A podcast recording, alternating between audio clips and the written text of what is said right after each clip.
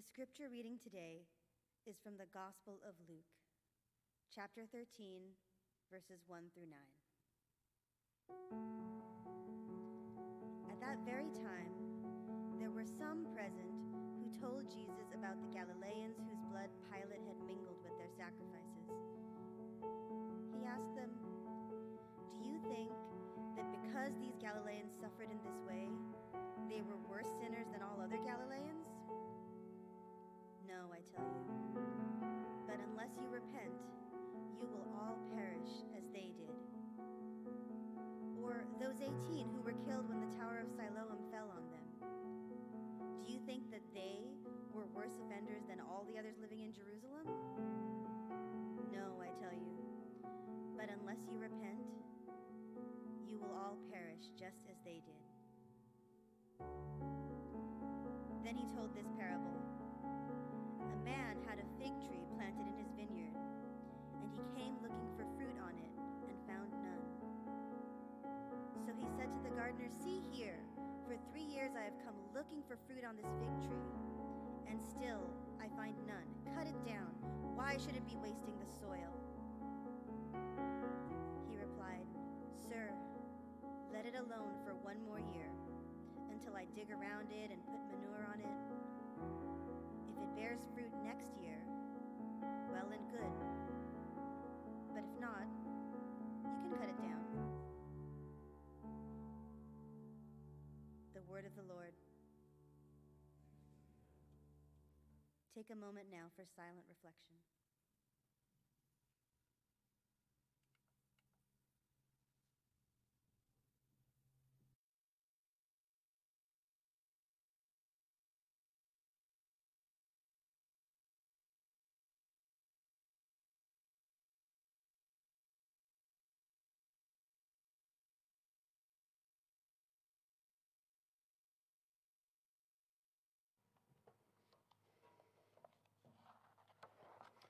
Gracious God, meet with us now, however we find ourselves in this room this morning,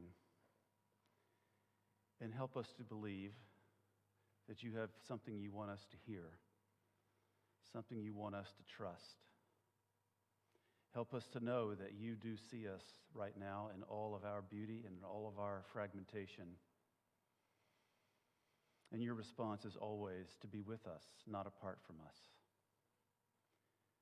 to love us, to pursue us in love. And so help us now to be present to your presence with us. Give us open hearts, open minds. Give us grace to believe you love us as deeply as your son Jesus displayed and taught. In whose name we pray. Amen. Well, we definitely live in a world of what have you done for me lately? I mean, that really is the world we live in. It's the world you experience, it's the world that I experience. Preachers feel it big time, I can tell you right now. We work hard on a sermon all week, and then we come in here and we deliver it. It goes moderately well, nobody throws anything. We go home on Sunday afternoon, and then it dawns on us about three in the afternoon I got to do this again. I got to think of sermon illustrations again. I've got to figure out this passage that's so weird again. I've got to do this. I got to do that. All these other things. But you have the same things happening in your professions, right? You do well, but it's what have you done for me lately? You know? And you get the reviews and you get the evaluations, especially for those of you in academic circles. And you have to deal with teacher evaluations. That can't be easy, I don't imagine. I know you all live in that kind of world. An article was sent my way uh, from a trusted news source this past week, McSweeney's.com.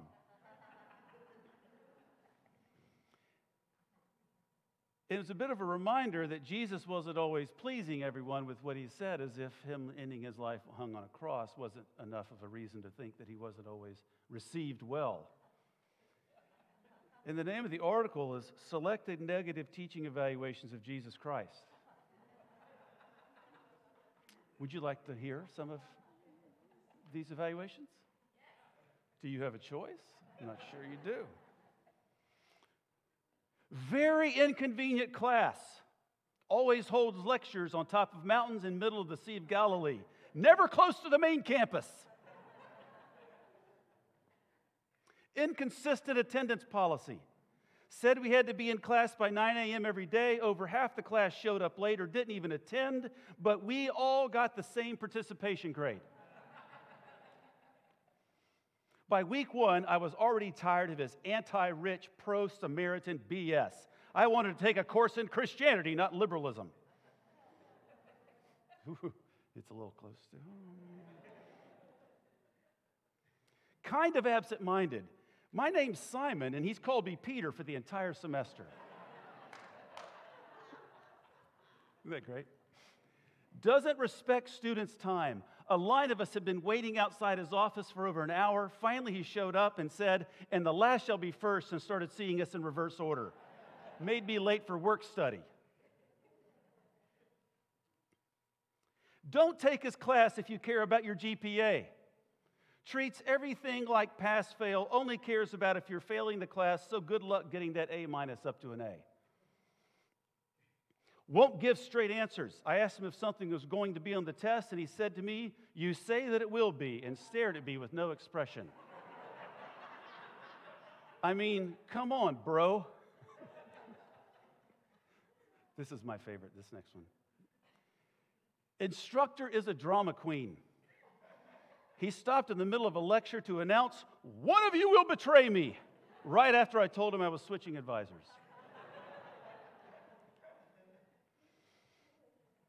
I reached out because I needed an extremely important last minute letter of recommendation for a summer internship. He didn't get back to me for three days. Do your job, bro.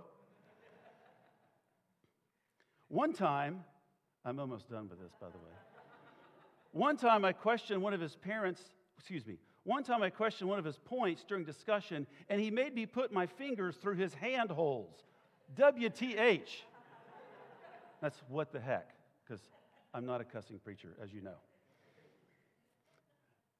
A complete joke. Only got the job because his dad is important. All right, that's it. Productivity. You got to produce.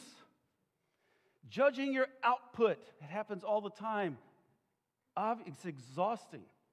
I'll guarantee you that Jesus was exhausted. It's the nature of the life we live in. And here we today we've got this story, a parable about a fig tree that's not very productive. What do we do with this fig tree? What do we do with this unproductive tree? And preceding it is a story about a couple of catastrophes.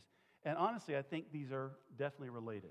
So let's look at the catastrophes first. Jesus is talking about events that were right out of headlines in the Jerusalem Times. All right? You know, the headlines, number one, would have been, you know, Galileans slaughtered in the temple.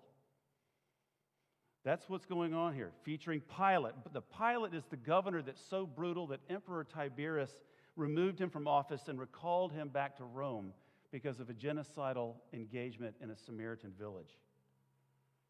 Pilate wanted to fund a public works project, an aqueduct, and it was going to make him very popular. The people would love it. But he decided, yeah, this is a good thing, and it's a politically a good move, and the way I'm going to pay for it is I'm going to take temple funds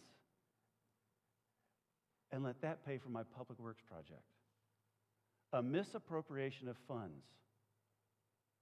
Wow. Still happening today. Nothing new under the sun.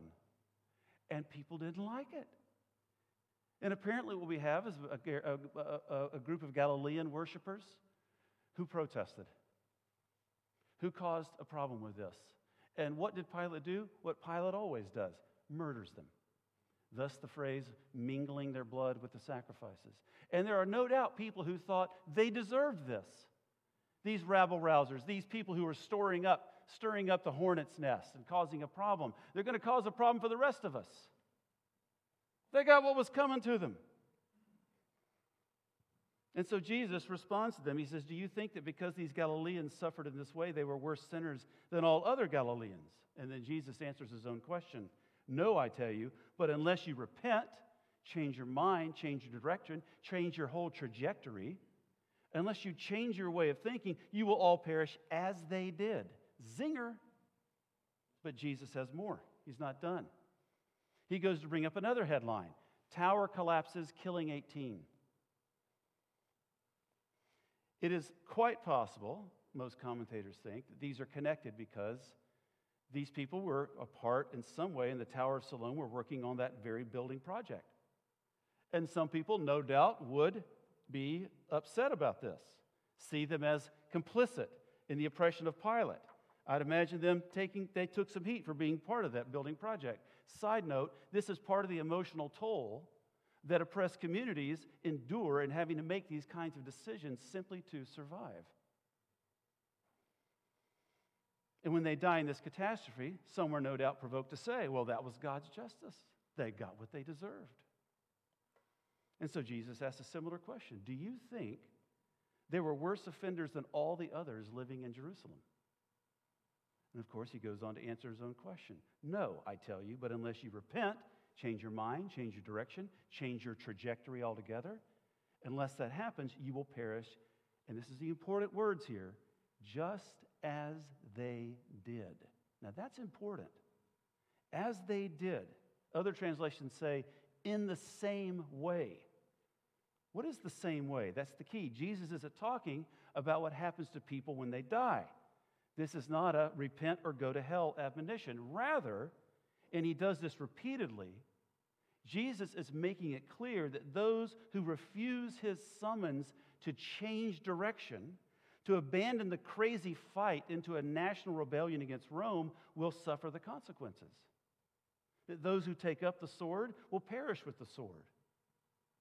Jesus warns Jerusalem against resorting to violence by telling them that if they don't rethink war and peace according to the kingdom of God, they're all going to die by Roman swords and buildings collapsing, which is exactly what happened a generation later. So, Jesus' primary concern here isn't to unravel the mystery of God, but to tell them to reevaluate what Richard Rohr calls stinking thinking stinking thinking that wants to take arms up into violence, that wants to find scapegoats to blame. And that's what's taking place here. There's got to be an explanation for this. My anxiety is going up. I want to believe that good things happen to good people, bad things happen to bad people, but sometimes bad things happen to good people. Sometimes they happen to the best people, like Jesus, for instance. Now, before I talk about the fig tree parable, let me just apply this for a second. I'm wondering, have you turned, I mean, this is a sermon, or excuse me, this is a, a story about people blaming others, but I wonder if you've also turned that stinking thinking on to yourself. Do you blame yourself for the crisis areas of your life that, truth be told, you don't really have a lot of control over? Have you gotten yourself caught in that kind of a feedback loop? I know I have. That you wouldn't have gotten cancer if you'd just been a bit more grateful, or smiled more, or worked out more, or eaten better. That you wouldn't have succumbed to addiction if you just could have projected more success or positivity, or just been a better person in general that you wouldn't have a child dealing with depression or rebellion or any number of other things. If you'd have just been a better parent, oh, parents, the guilt, the guilt that we traffic in. If you just hugged them a few more times. That you'd be married by now, if that's what you desire, or had a better job by now, or made more money by now, or only, or, or, or, or, or. If only I'd have done these things, I wouldn't have this going on right now. The beloved of God are not exempt from life, unfortunately, and all that it throws at us. And all the things that have happened to you that you didn't ask for that are not your fault. It's easy to be captive to the illusion that we are in some way responsible for things that otherwise are outside of our control. I think that too is stinking thinking. That's bad news for us and for our neighbors. Then Jesus tells a parable. Okay, let's get to that. About a fig tree in a vineyard. A fig tree that is unproductive. that would have been receiving a lot of negative feedback, a lot of bad teacher evaluations. See, there is a tie in to the opening illustration. There it is, just if you were wondering. Jesus tends to read the, I mean, Christians have a tendency, I think, to read into this, and they, they'll, they'll do is they'll say, well, this impatient landlord or landowner, this is God. And this is Jesus trying to assuage the God's wrath against Israel with a plea for divine patience. I'd make the case for you. That's what an American Christian would do with this story, but it's not what Jewish Jesus was thinking at all when he told this story, or that anybody listening to it would have thought. No Jew hearing Jesus' parable could have thought that the landowner was God. There's a law about trees. Trees actually have legal rights in Judaism. How about that? You can find it talked about in Leviticus 19, for example, which forbids the eating of the, of the, eating the fruit of a newly planted tree during their first three years of life. So if we have to assign roles, and we don't have to whenever we read parables. They're very tricky and they're, very, they're an invitation to be very playful, actually. But if we have to assign roles, I don't think the landowner, the landowner isn't an angry God. I think the landowner is Caesar or Herod or Pilate or all the murderous leaders of empire who destroy people and trees. The breakers of the law, the profiteers at the expense of God's creation effectively the rapists of the land of milk and honey. See, Jesus has another vision. It's not a vision of violently taking and destroying, it's a vision for his realm of God, the kingdom of God, is a, is, is, is, a, is a vision of patience, of tenderness, of cultivation, of care, of flourishing. It's the very opposite of the vision of empire which violently takes and patiently destroys and demands results now. If something's not producing fruit at empire, cut it down. The vision of Jesus does not exhaust. The vision of Jesus and the kingdom of Jesus fills. Fills. Now, to apply this, what if we look at ourselves in each of these parables a little bit? They invite that kind of playfulness in each of the players. Here's something to remember when we're talking about natural disasters and man made ones that those who are the worst hit by them, whether it's a tornado or climate change, whether it's a hurricane or warmongering tyrants, you know who pays the price for that the most? The vulnerable the poor. Maybe the call to bear fruit is the fruit of serving and protecting those communities in light of the fact that, yes, catastrophes of all types regularly occur, and those vulnerable, marginalized communities are disproportionately impacted. For example, black folks in America have had several catastrophic things happen to them 200 years of slavery. 90 years of Jim Crow, 60 years of separate but equal, 35 years of racist housing policies, mass incarceration. These racist, man made catastrophes are meant to exhaust. And sometimes a tree doesn't produce the fruit that it has been subject because it has been subjected to an exhausting and overwhelming man-made catastrophe specifically designed to keep people in their place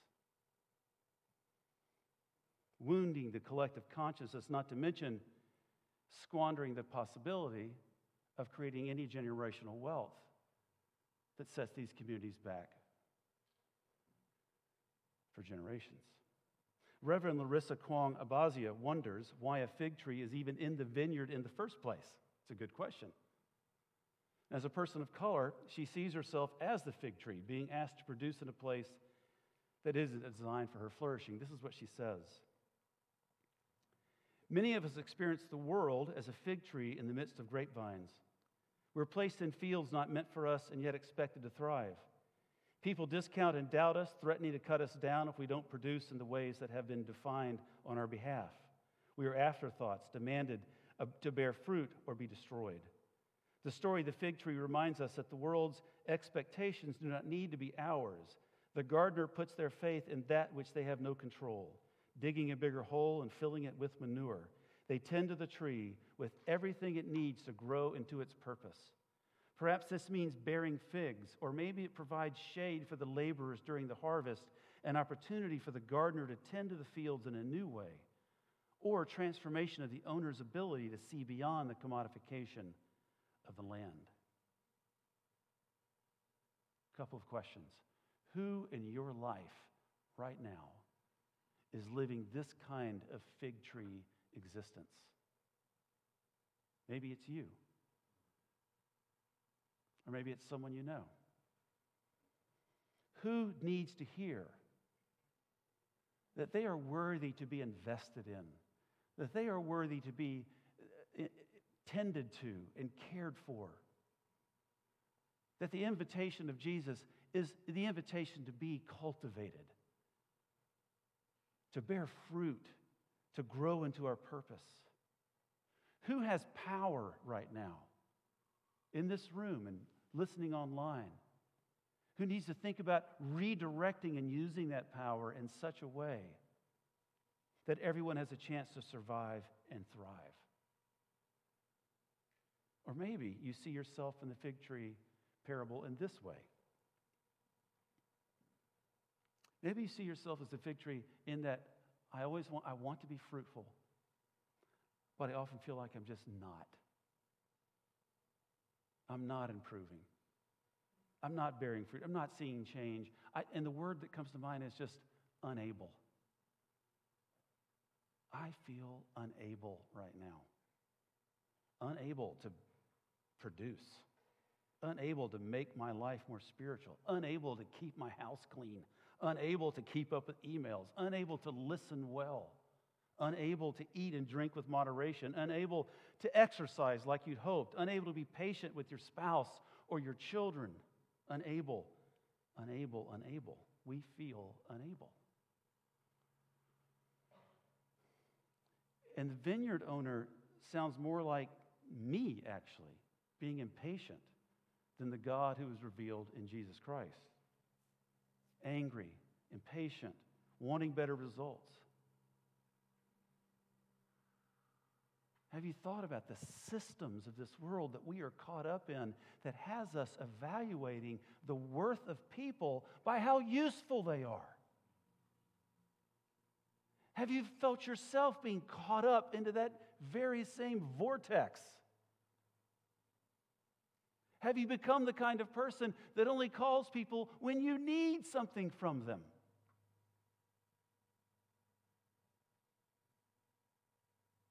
When your name pops up on somebody's phone, do those people look at that and go, oh, they're calling because they need something?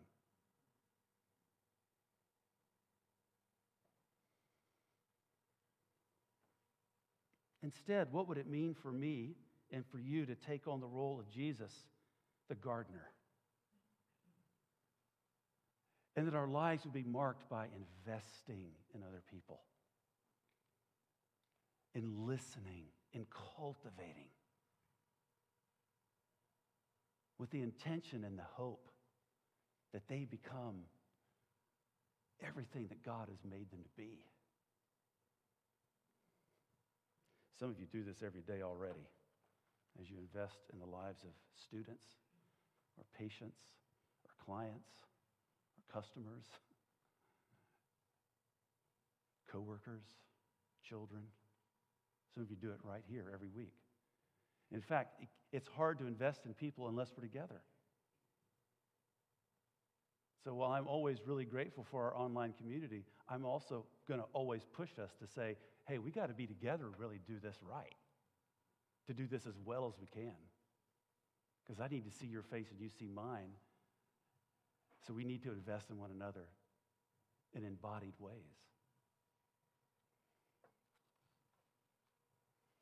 In some ways, I kind of take comfort in this fig tree since I feel like it. Reverend Sarah Speed wrote this little poem. She said, Sometimes I wish I was the fig tree because she doesn't produce and she's not exhausted and she probably gets eight hours of sleep at night and her branches, unlike my shoulders, are not heavy with work, pulled toward the ground, threatening to break. And her trunk, unlike my spine, is not fighting to stand tall while holding it all together. Sometimes I wish I was the fig tree because she knows what I forgot many years ago. You are still worthy, even if you don't produce.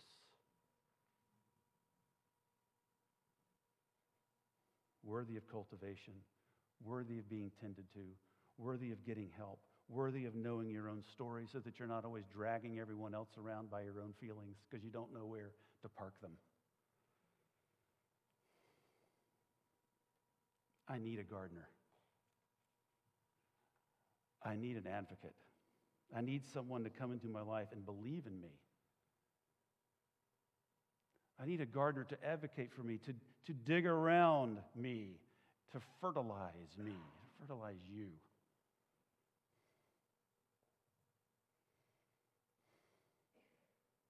And to hear these words, let it alone, talking about the fig tree, let it alone for one more year. The, the phrase, let it alone, is actually the same phrase that Jesus uses on the cross when he says, Father, forgive them. They don't know what they're doing. Isn't that fascinating? Let it alone.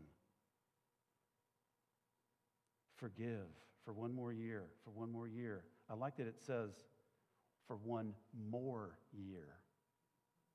Like it has to happen again. And it has to happen again. So, one more year, friends, for the gardener to cultivate in your life peace, to prune, to fertilizer, to fertilize, to see us bear fruit. Now, that's an easy application.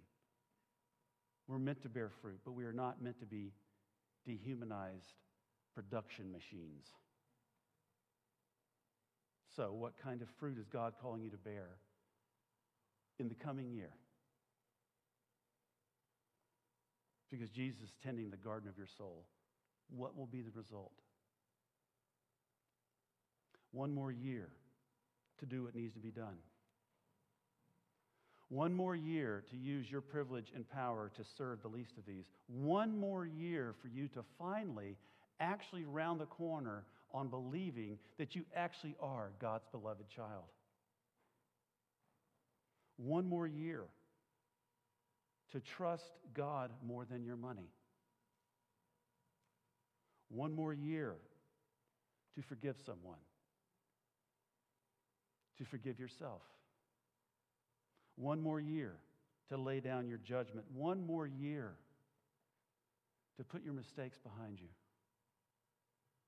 One more year to surround yourself with people who are for you in the best sense of the world. Word. One more year to finally do the interior work of getting to know yourself and your story with a good therapist. One more year to feed here at the table of God's grace.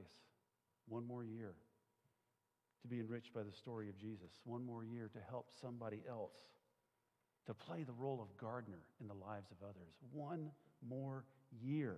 Jesus is always saying, one more year. And he's always saying, let it alone. He says it every year. He says it right now. You are worthy, and I will cultivate fruit in you in a way that brings you life, not exhaustion.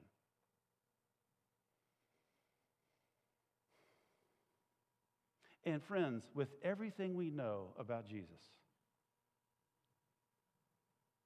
in another year when he comes around, and we're not exactly brimming with fruit, what do you think Jesus is going to say? Together, one more year. Amen. Let us pray. Gracious God, help us today to trust that this is all true. Help us to see that you come to us as a gardener to tend and cultivate, not to pluck up and destroy. Your patience is not our patience. Thank the Lord. Your love is not fickle like ours. You're not tapping your feet, wondering what's taking us so long. You are here to walk with us. Give us grace to believe that today, we pray. In Jesus' name, amen.